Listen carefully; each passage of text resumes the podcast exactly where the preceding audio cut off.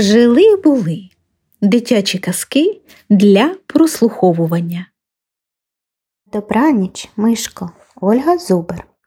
Настала ніч, де не де поблискували зірочки.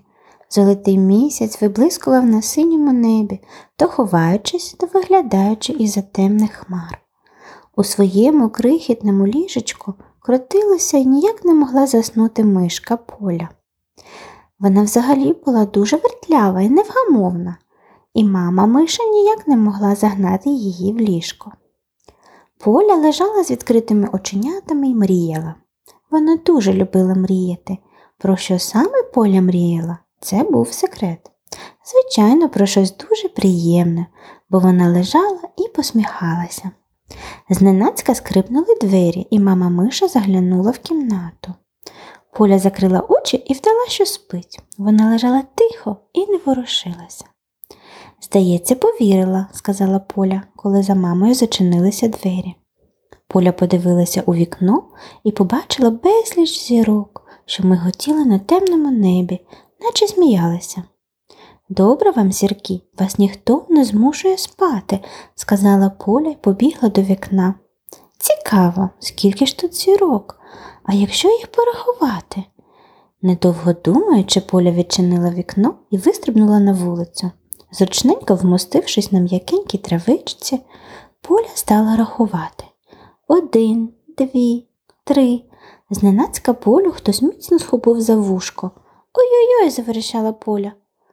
Ти що це робиш? І чому не спиш? почуяла вона сердитий голос мами.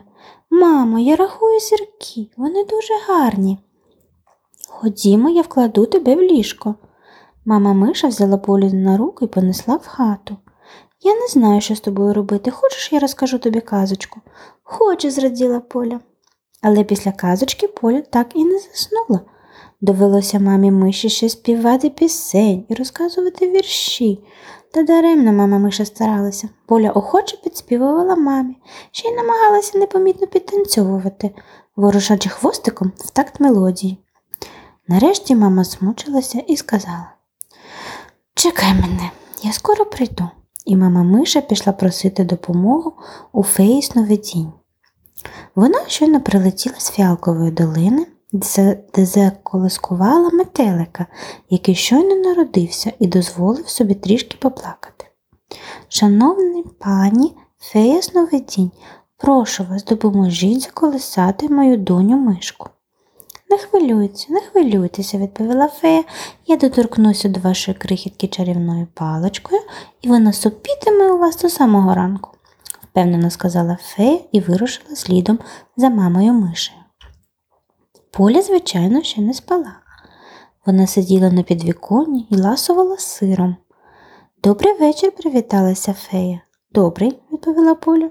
Як в тебе справи? спитала фея і підійшла до полі. Чудово, відповіла Поля, непомітно забрала чарівну паличку у феї та заховала її під подушку. Ой, а де ж це моя чарівна чарівна паличка? схвилювалася фея. Чи не загубила я її часом дорогою? Поля сиділа і посміхалася. Ну, добре, я заспіваю тобі пісеньку, сказала фея. Після однієї пісеньки була ще одна, потім друга і третя. Нарешті фею зморив сон, і вона заснула. Тітонько фея, погукала Поля, я хочу ще казочку. Ні, ні, ні, більше ніяких казочок, скрикнула, прокинувшись фея. Я знаю, що робити. Як не хочемо ми спати, будемо в хаті прибирати. І почалося в хатині велике прибирання. Милися вікна, заміталася підлога, витрушувалися ковдри. Нарешті Поля сказала прибирайте далі самі. Я дуже хочу спати.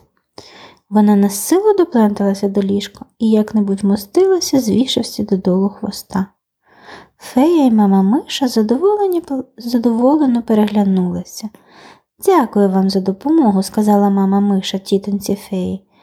Небо вже темнішало, зірки все яскравіше виблискували, перемигуючись між собою.